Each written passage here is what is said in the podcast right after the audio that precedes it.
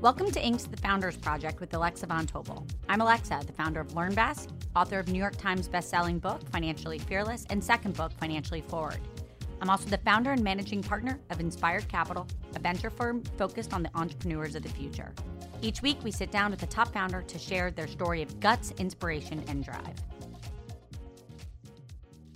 This week, meet Kevin Tan, co founder and CEO of SnackPass, the mobile food ordering app that has taken over college towns across the country. After graduating from Yale in 2016 with a degree in physics, Kevin launched SnackPass, enabling users to skip the line at local restaurants and providing restaurants with a social media platform to market to potential customers.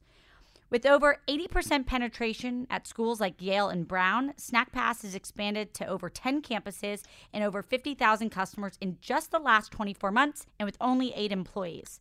Welcome, Kevin. I'm super excited to have you here. I'm really excited to be here. Thanks, Alexa. Before we dive right in, um, I know that you have some really exciting SnackPass announcements, uh, and I know that at Inspired Capital, I was very excited to be able to be an investor. But do you want to just give us the exciting news that you're announcing this week before we dive in? Absolutely. So we just raised our Series A. It was led by Andreessen Horowitz. Andrew Chen was the lead investor there, and we also got a bunch of other awesome people around the table, including Inspired Capital, and we're really excited to work with you too. Our seed investors, first round, also part of the the round and, and Y Combinator. Just absolutely exciting. And again, um, having met Kevin, he's just phenomenal.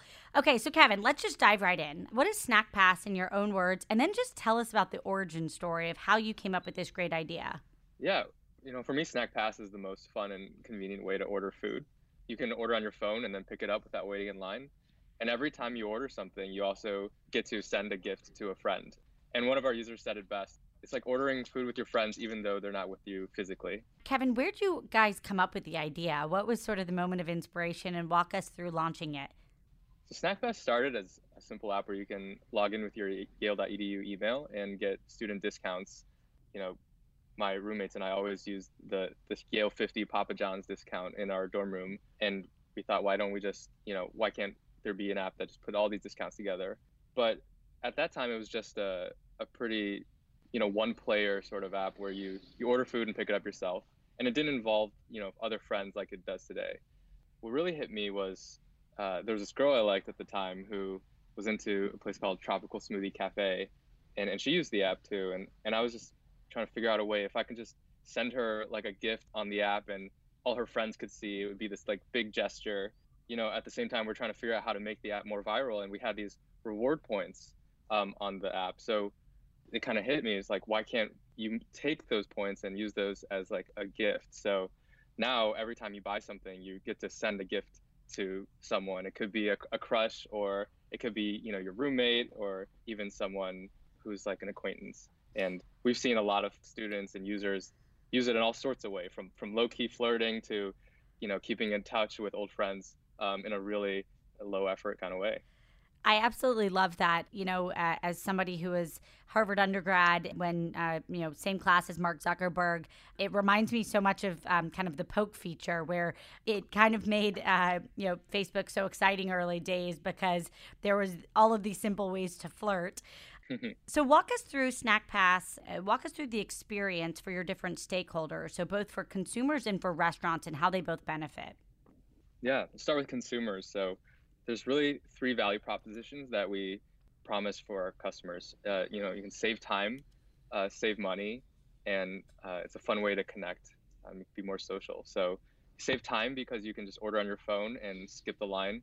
When you walk to the restaurant, the food's ready and waiting for you when you get there with your name on it. Um, so you can just grab it and go.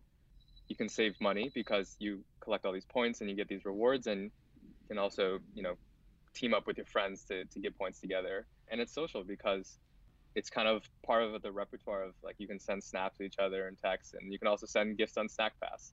i was just scrolling through this the memes page at yale and someone posted uh, at yale we don't say i love you we send each other gifts on snackpass um, I so love it's that. kind of become part of yeah everyone's daily daily life and i think our model which is focused on pickup not delivery lends itself to sort of that daily uh, usage and you know the average customer orders you know more than two times a week but some of our power users use it every day or even multiple times a day and that means that you know you're sending a lot of gifts and it can really become a true network.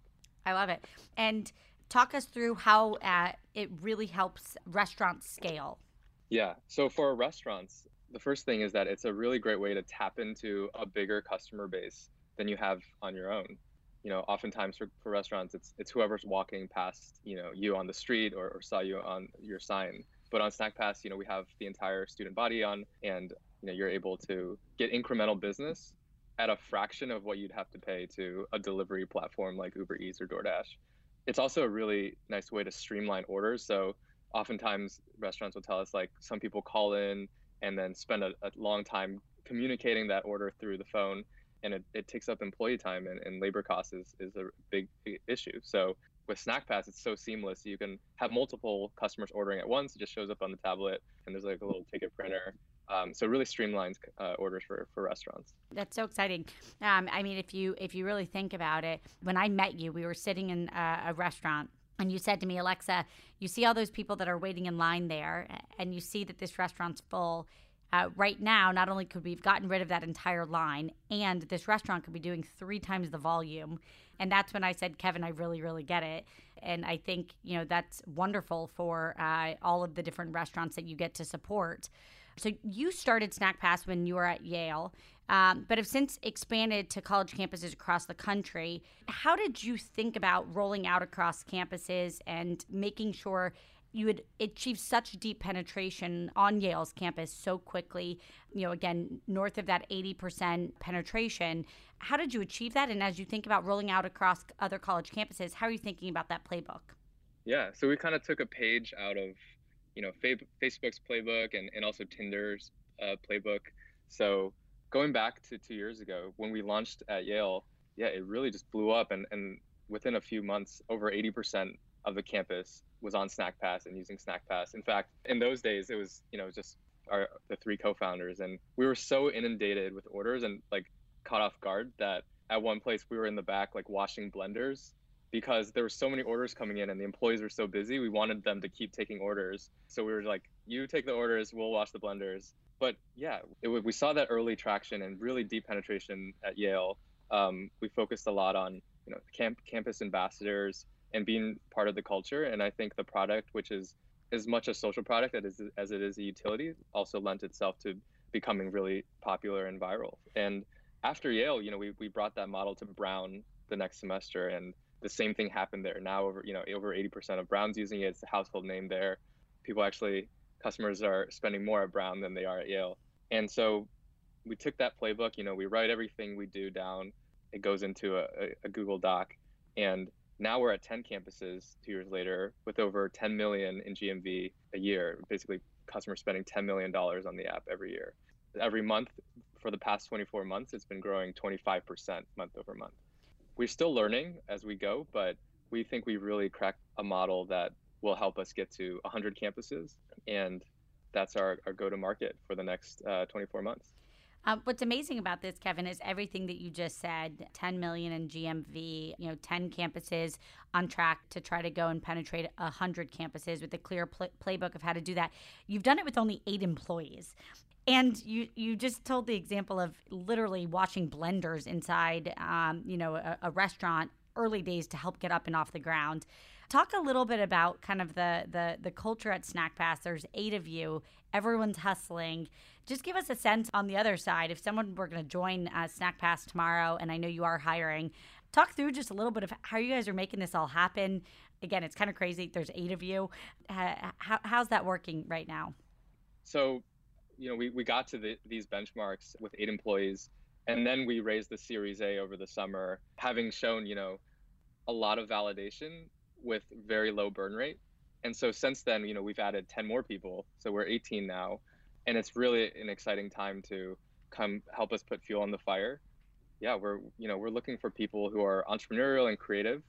We're going into new markets and, and just, you know, spinning up the flywheel and also contributing those learnings in each market to you know the existing playbook um, and so it's an interesting sort of chemistry that we've created on our team so what's funny is that more than half of our team right now of 18 are we're actually initially snackpass users in, including my co-founder actually they were people who used the product and loved it so much and then at one point we sent a push out to a bunch of our users and said like, "Hey, we're hiring summer interns. Would you like to work with us?" Um, and that's how we got our first crop of interns and even our first few employees. I love that. That makes me so happy. It is always so wonderful when your team members are people who are passionate users. I want to talk through a little bit about what makes Snack Pass so fun. It, you know, I, I, always try to describe it as it's a food delivery app, think an Uber Eats or a Seamless, but mixed with really the social component. And that's what really makes it sticky. Talk through a little bit about what users are loving so much about the social piece and kind of what users can do on the platform um, that just makes it more fun. Yeah. So at the base level, you know, the gifting mechanism is what creates that that network. So every time you buy something, you can you get a point for yourself and you get to send one to a friend. But what's cool is that yeah, after um, you know, once we built this mechanism, we have a sort of friend graph, you know, on the app. And so we've built sort of mini social apps on top of that. For example, now you can buy people like a taco or, or a coffee or a smoothie, like a full price item on the app.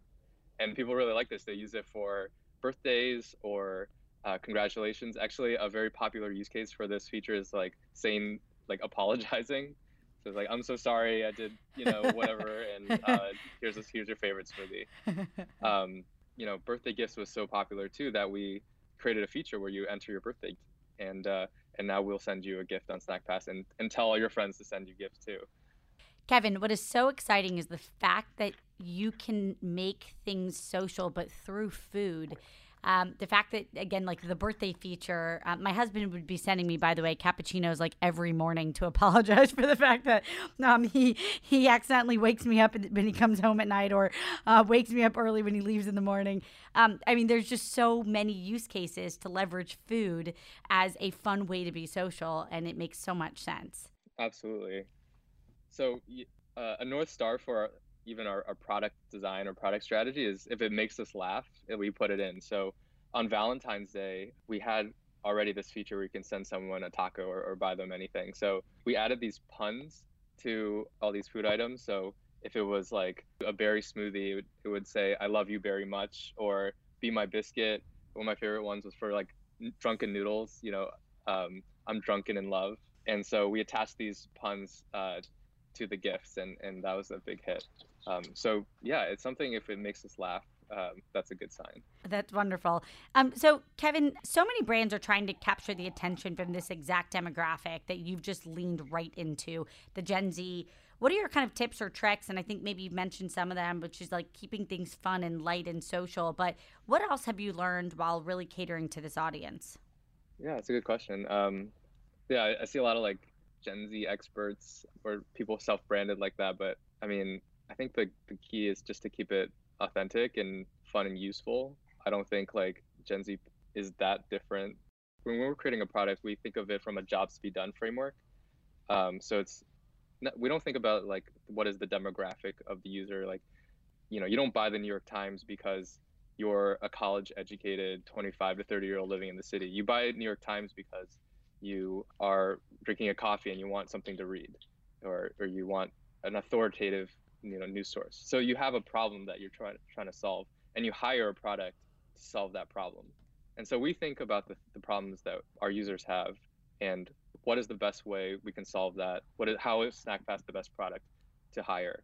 And so certainly, if you're trying to, you know, and you're in a hurry on the way to class, and you're trying to get food the fastest way, even like delivery, you gotta like wait, you know, 40 minutes or whatever for someone to deliver to your house. Like it's faster just go pick it up uh, if the coffee shop is you know on your way to class and so i guess to answer your question i don't think there's any like tricks it's just being authentic and understanding the user's real problems and our users just happen to be college students yeah i love it um, so uh, snack pass presented at y combinator uh, i would love just to get a sense of what was your experience like and um, what lessons did you learn through that experience that other entrepreneurs listening to this could really take away yeah, it was a very surreal experience because it was it was very artificial in some way, but also kind of a very dramatic because you have all these startups doing all these different things, you know, many unrelated.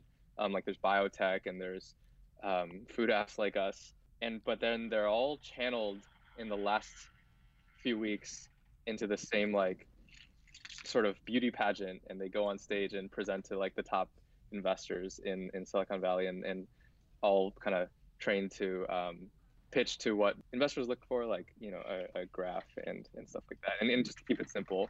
Um, so that was really interesting. And you have these like figures like Michael Seibel who are kind of like icons. But I think the biggest lesson that was really useful from Y Combinator was the very last talk afterwards, um, after demo day, um, which is called uh, the Grim Reaper talk. It was basically about how all these companies that went on to raise a bunch of money um, and were very successful, eight months later or 12 months later, they like completely burned their cash and, and died. And so it was like chart after chart of all these amazing stories that of, of companies that raised a bunch of money and then died and continued to raise money maybe and then you know eventually died and then contrast that with a few companies that were maybe uh, middle of the pack in terms of how they did but kept their burn low and really were focused and at the end they were able to create a lasting business so what we've always been focused on is actually creating a real business with solid unit economics um, and keeping our burn low like not using fundraising rounds as like the goal. It's like, oh, we need to validate or, or grow enough just to get to the next round. Like that's not the way we look at it. We um, just try to try to build the best business we can. I think that's the biggest lesson from YC, and that's might run counter to some of the advice that some VCs would have. So one other thing I just wanted to mention. So there's uh, three total co-founders um, at SnackPass. So tell us just a little bit about that, what it's like, what makes that relationship work, and uh, you know, having chatted with the team, uh, they're all fantastic. So just give us a sense of what it's like to have uh, a total of three co-founders. It works really well. Um, my two co-founders, Jonathan and, and Jamie, couldn't have done it without them, and we have really interesting complementary skills. So there's really like three pillars of SnackPass. One is like the product and technology. The other is the restaurants, and the third is the the customers, like the students. So um, in the beginning, I basically focused on building the the product and the technology, and um, John went and sold all the restaurants, and Jamie went and uh, got all the users through through ambassadors. And even to this day, you know, John's like out getting our our most important accounts. Jamie is running all these campus launches and crushing it on the ops side and I'm, I'm still in the mix too. So it's really nice. Um, John is it's funny. Two two funny stories. Like by the time we got to YC, we were we were completely bootstrapped. We didn't have any funding, and actually we got turned down by Yale's Entrepreneurship Institute like three times, and each time was was Snack Pass, like it was three times in a row. So we always had this um, focus on actually building the business as opposed to fundraising. And in those early days, so you know, John was from my hometown in Ohio, and he drove up all the way to New Haven when I told him about like the early traction we were getting. And then Jamie, you know, s- saw the Snack Pass logo in a acai bowl store, and then reached out to me on Facebook, and I could tell she was like a different breed, like she's just the most um, driven and, and intense, and also tr- you know someone you can trust. And yeah, that was a rock solid foundation that might have appeared to be um, an investable team from like Silicon Valley, maybe you know an investable team looks like someone who worked at Google or someone who started a few companies. But you know, we were none of us had startup experience, uh, but we had a lot of a lot of heart uh, you, you, early days. Was, and, uh, you finished yeah. you finished the sentence for me. I was going to say, but you guys have a lot of heart, um, and you, you, really love what you're building. I want to hear a little bit like what was has been the most fun moment so far. What was this moment where you're like, holy shit, I can't believe that just happened for Snack Pass to date? Hmm. So, you know, we're about to. I think later today we're gonna hit our millionth purchase, which is pretty surreal that the scale of I you know still remember when I was trying to get my roommate or you know the room across the hall from me in my dorm room to like you download the app that was like customer number one. Um, so now we're at number a million. That's pretty surreal. That is totally um, wild. That's amazing. And with that we'll be right back after this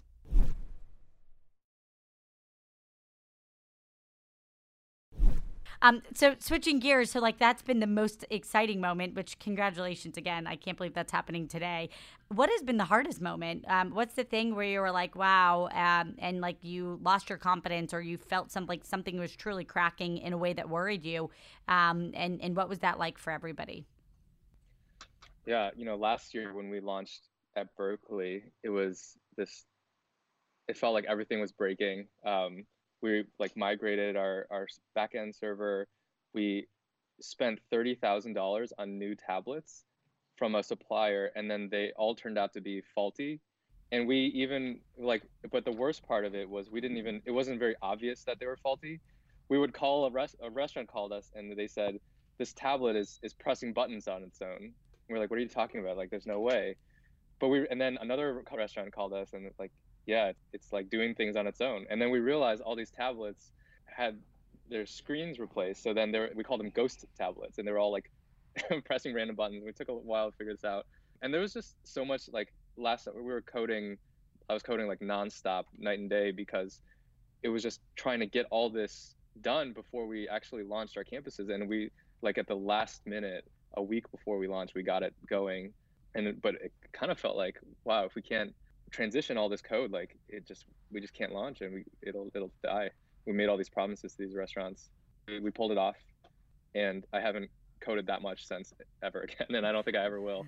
Um, yeah that's amazing um, well first of all thank you for those sleepless nights that that's fantastic um, that you were able to pull it off i'm sure that gave you a ton of confidence on the other side of it of just what you as a team are capable of i, I want to like now dive into you as the entrepreneur um, which Kevin, like deep inside, what's driving you as an entrepreneur? What's like what is fueling all of the this nonstop uh, work, coding, etc. What's what's driving you? There's probably some deep subconscious things that I don't know about that are driving me, probably everyone. But um, certainly, one of my favorite things about what I'm doing, I feel like, I guess tech or, or startups kind of saved me from a life where it's kind of feel like you're, you know, on a track or kind of just working your way up a ladder. And what's what's my favorite thing is that it just offers me like a creative platform where I have all these ideas and with something like Snack Pass, you know, you have over 20,000 users using you every day.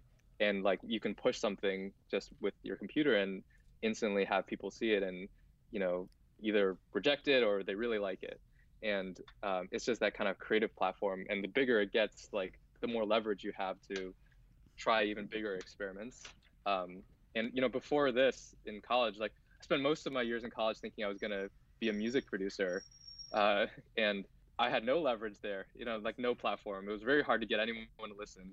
And so, as a failed musician, um, it's really cool to have a, a big audience.